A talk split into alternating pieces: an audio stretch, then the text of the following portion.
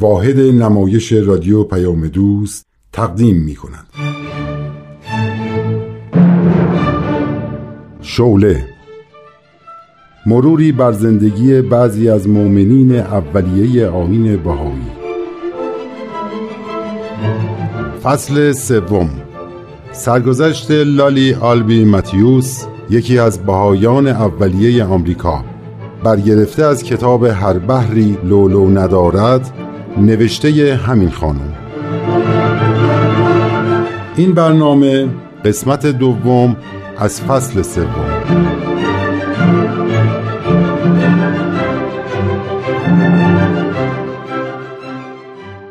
من لالی آلبی ماتیوس هستم، اهل آمریکا، که شدیداً به تفریحات و مدل لباس‌های جدید علاقه من بودم و چون توانایی مالی شوهرم خوب بود، گاهی با دوستانم سوار کشتی می‌شدیم و سری به سالن‌های مد پاریس می‌زدیم. من از پوشیدن لباس‌های زیبا بسیار لذت می‌بردم، ولی چند لحظه‌ای که می‌گذشت احساس می‌کردم انتظار چیز بهتری رو دارم. بنابراین همیشه در جستجوی یک راز نجات بخش بودم. یکی از دوستانم منو به خانمی پیر معرفی کرد که در ادیان مطالعه می‌کرد و نقاط مشترک آیین‌های مختلف رو بررسی می‌کرد. با اینکه صحبت‌های این خانم سپیدمو دیدگاه جدیدی از مفهوم دین به من داد، ولی هنوز التهاب و نگرانی درونم آرام نگرفته بود تا اینکه روزی به یکی از اتاق‌های دیگه این خانم رفتم. اتاق ساده‌ای بود، یک میز و یک گلدان ساده روش. روی دیوار هم عکس یک پیرمرد نورانی که قاب گرفته شده بود آویزون بود. در اون لحظه سخت مجذوب این عکس شدم، ولی اون روز به من نگفت که این شخص نورانی کیست. در دیدار بعد فهمیدم اون شخصی که قلب منو به اهتزاز آورد، عبدالبها، فرزند ارشد بهاءالله، مؤسس آیین بهایی است. عبدالبها طبق وصیت کتبی پدر آسمانی خود هدایت و رهبری جامعه جهانی بهایی رو به عهده داشت. او از 9 سالگی شریک تبعید و اسارت و حبس پدر بود و حتی بعد از فوت پدر بزرگوارش همچنان اسیر حکومت عثمانی بود، تا اینکه با تغییر حکومت او آزاد شد و بلافاصله در کهولت، در حالی که موهاش سفید شده بود، به اروپا و آمریکا سفر کرد تا در نجات جهانیان از ناملایمات مختلف قدم‌های بزرگی برداره. چقدر متاسف شدم که چرا متوجه چنین واقعی مهمی نشده بودم. اگه با خبر می شدم حتما به مجامعی که او سخنرانی می کرد می رفتم.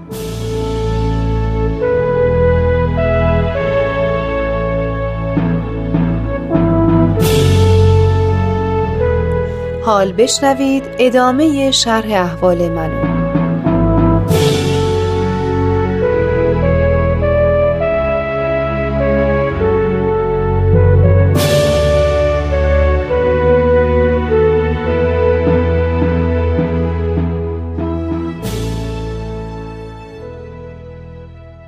خانم لالی آلبی عزیز، گویا خیلی مشتاقی که درباره آیین بهایی بدونی. چشم از روی این شمایل بر نمی‌داری؟ بله همینطوره، خیلی مشتاقم که بدونم. بهاءالله نهضت و جنبشی در عالم ایجاد کرد که با قدرت و عظمت در حال پیشرفته.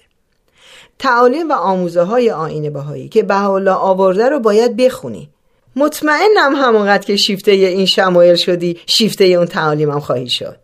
اگه به مفاهیم تعالیم بهاءالله عمیقاً پی ببری، اون وقت مایل خواهی شد که عمر و وقتت رو در راه خدمت به آیینش فدا کنی. مطمئن باش که کلید حقایقی که تو در جستجوش هستی در کلام بهاءالله است. تا حالا چند بار کلمه بهاءالله رو از زبونتون شنیدم. یعنی چی؟ میشه معنیشو بگین؟ یعنی جلال و شکوه خداوند، یعنی نور الهی. همون چیزی که اشعیای نبی بشارت میده که جلال خداوند مکشوف گشته، تمامی بشر آن را با هم خواهند دید، زیرا که دهان خداوند این را گفته است. آفرین، مطالبی رو که با هم میخونیم خوب یادت مونده. مشابه این بشارت ها در کتاب مقدس فراوونه. چه جالب. حالا من شب عید سال نو یک کتاب برات میفرستم، نگران نشو اگه مطلبش رو نفهمیدی. وقتی بار دوم که کتابو خوندی بیشتر متوجه میشی. هرچی بیشتر بخونی به مفاهیم ارزشمندتری دست پیدا خواهی کرد. باشه. مطمئنم که خیلی از گره های ذهنت با خوندن اون کتاب باز میشه. تلاشمو میکنم. مگه خوندنش سخته؟ اصطلاحات روحانی و عرفانی زیادی داره که ممکنه به نظرت مشکل بیاد، ولی وقتی دربارش تفکر میکنی میبینی مشکل نیست. منم وقتی این کتابو شروع کردم به خوندن، یه محقق کارکشته دینی که نبودم، ولی خیلی زود تونستم به مفاهیمش پی ببرم. هر روز که میخوندم چیز جدیدی رو کشف میکردم. نگران نباش. چشم. تو با مطالعه آثار بهاءالله میتونی مسیرتو عوض کنی، به طوری که بتونی مصدر و منشأ کاری خیری بشی، خدمت به دوست و غیر دوست بکنی. واقعا اگه مشتاق خدمت به اهل عالم باشی، در کتاب‌ها و آثار بهایی راهنمای زیادی توصیه شده. ممنون از راهنماییتون. از الان منتظر شب عید سال نو هستم.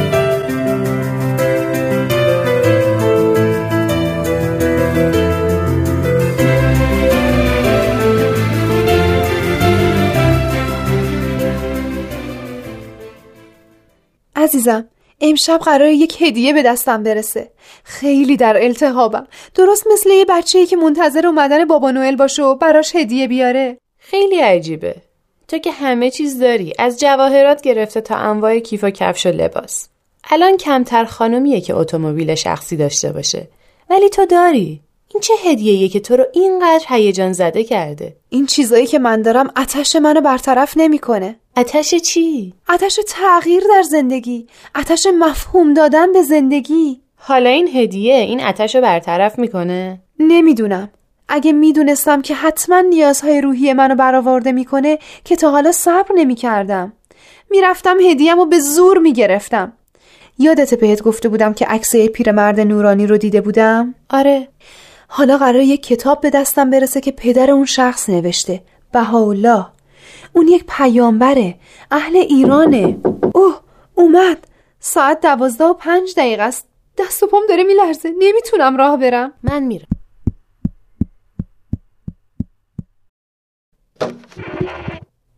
ممنون. بیا، هدیه‌ات رسید. اینقدر که تو هیجان داری به منم منتقل شده. هنوز این بسته رو باز نکردی، حس مثبت خوبی دارم. خب بازش کن.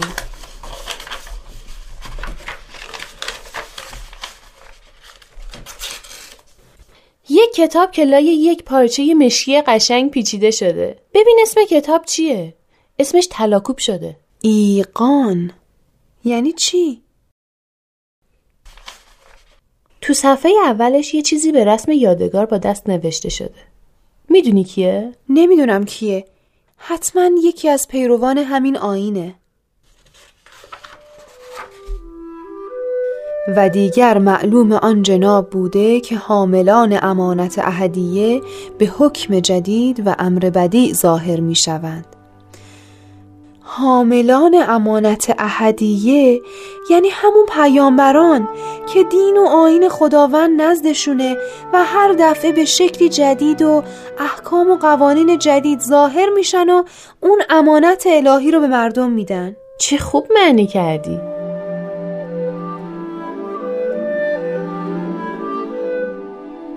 و دیگر معلوم آن جناب بوده که حاملان امانت احدیه به حکم جدید و امر بدیع ظاهر میشوند.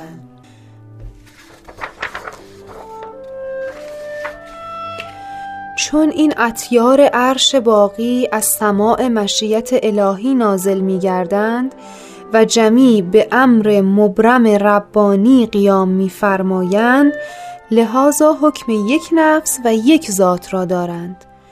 فکر میکنم معنیش این باشه که چون این پیامبران از سوی یک خدا برای هدایت مردم ظاهر میشن و همه برای تأسیس آیین الهی قیام میکنن، بنابراین حکم یک نفس خواهند داشت.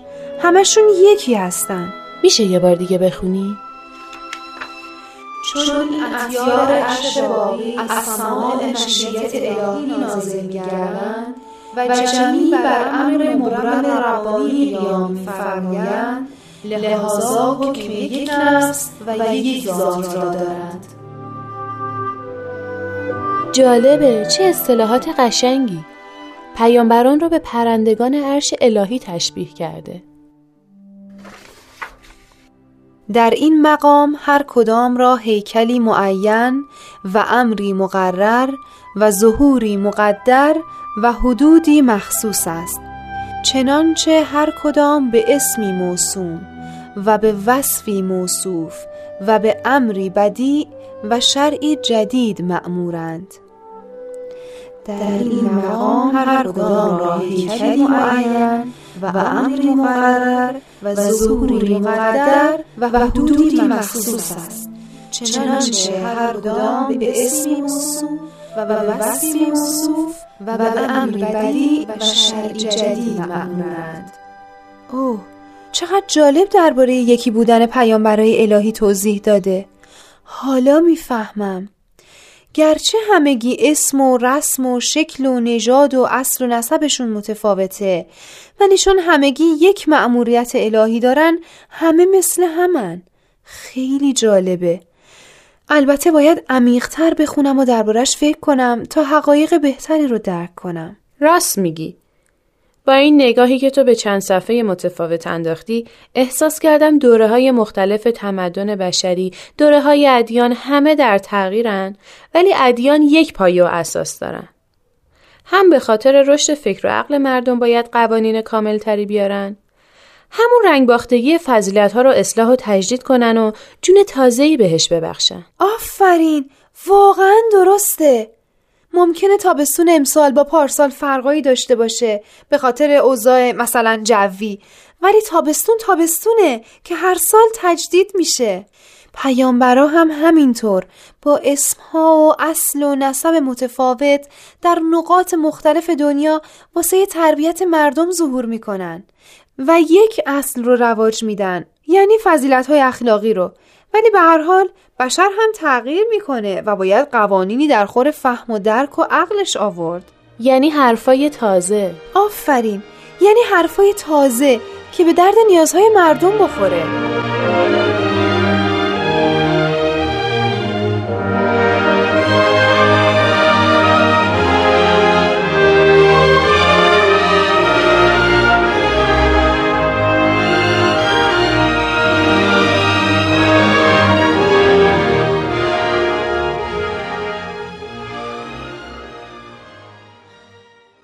ما رو فراموش کرده بودی خانم؟ نه، اصلا اینطور نیست. همیشه به یاد شماها بودم. یه چند وقتی درگیر مسائل دینی و روحانی شده بودم. با یه خانم پیر که مطالعاتی توی ادیان داره آشنا شدم و وقتمو با اون میگذروندم. الان دیگه درگیر نیستی؟ روزای اول خیلی ذهنمو مشغول کرده بود. یواش یواش کارهای زندگی عادیم رو که کنار گذاشته بودمشون دوباره از سر گرفتم. الانم اینجام. یعنی پشیمون شدی؟ نه، پشیمون نشدم. اون خانم نتونست به طور کامل منو راهنمایی کنه. البته شایدم کوتاهی از خودم بود. میدونی، فکر میکردم من شاید قادر نباشم از خودگذشتگی کنم. آدم اگه بخواد خیلی خوب باشه، باید منافع دیگران رو هم در نظر بگیره. این یعنی از خودگذشتگی. اینا رو ول کن. یه خبر خوب دارم. چی؟ میدونی که تو اروپا جنگ وحشتناک. آره میدونم. خبر خوبت این بود؟ کاری که چند تا از ما خانوما میخوایم بکنیم خوبه. خب زودتر بگو. میخوایم یه سفر هیجان انگیز بریم. کجا؟ پاریس. هم جنگ رو تماشا کنیم، هم اگه سالنای مد کار میکردن یه سری هم به اونا بزنیم. چه فکر جالبی دوست عزیز. اگه تو هم مایل باشی میتونی با ما بیای. خیلی هیجان انگیزه. حتما میام. خیلی جالبه. روزنامه ها می نویسن عده‌ای خانم آمریکایی برای تماشای جنگ اروپا رفتن تو قلب جنگ. لابد از شجاعت ماها خیلی خواهند نوشت. خب کی میخواین برین؟ به زودی. میدونستم اگه بهت بگم قبول میکنی. تو نه از طوفان و دریا میترسی، نه از حوادث وحشتناک. تجربه جالبی میشه. تا حالا جنگو ندیدم. کیو کیو بوم. میدونی مردم میگن این خانمای شجاع زیر گلوله های توپ و تانک و شلیک مسلسل ها از سالن های مد پاریس دیدن کردن و موهاشون هم تو سخت ترین و وحشتناک ترین حالت اصلاح کردن. اوه کاش به آرایشگاه آنتوان آسیبی نرسیده باشه. خیلی حیف میشه اگه بهترین آرایشگاه زنانه جهان تخریب شده باشه. اوه چقدر از پیشنهادت خوشحال شدم عزیزم.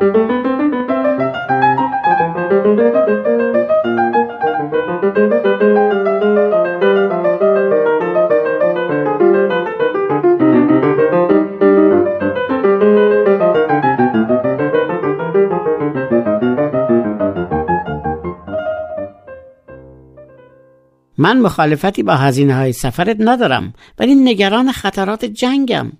جنگای الان هم که مثل گذشته نیست که با شمشیر باشه. از زمین، آسمون و دریا گلوله میباره. میخوام برم، لطفاً مانع من نشو. منم واسه همین میخوام برم مسافرت. میخوام ببینم چه خبره. اتفاقاً خوبه که بری ببینی چه خبره. شاید تغییری تو رفتارت حاصل بشه. من هیجانو دوست دارم. باید نشون بدم که چقدر شجاع و بیباکم. بچه ها هم باید ازم یاد بگیرن که ترسو نباشن.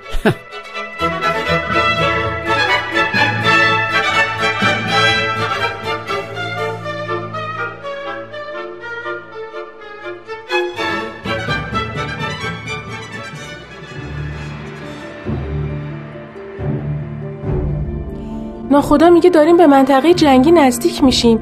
هر لحظه ممکنه با یک مین دریایی برخورد کنیم و کشتی آسیب ببینه. خب با قایق‌های نجات راهمون رو ادامه میدیم. ممکنه کشتیمون غرق بشه. چی شد؟ حتما خوردیم به مین. وای الان کشتیمون غرق میشه؟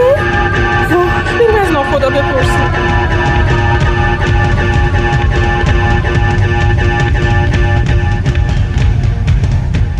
شانس آوردیم که کشتی خیلی آسیب ندید و میتونه به راهش ادامه بده. ولی ناخدا میگفت بهتره همینجا روی عرشه کشتی بمونیم تا به فرانسه برسیم.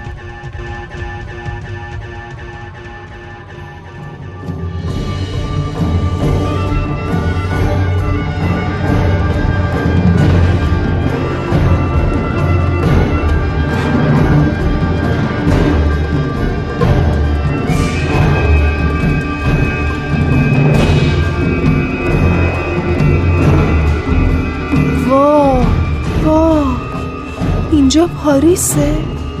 عروس شهرهای جهانه؟ اوه ببین به چه روزی افتاده. اوه بوی تعفن همه جا رو گرفته. اوه ببینین بچه ها، اون که اونجا افتاده مثل این که زنده است.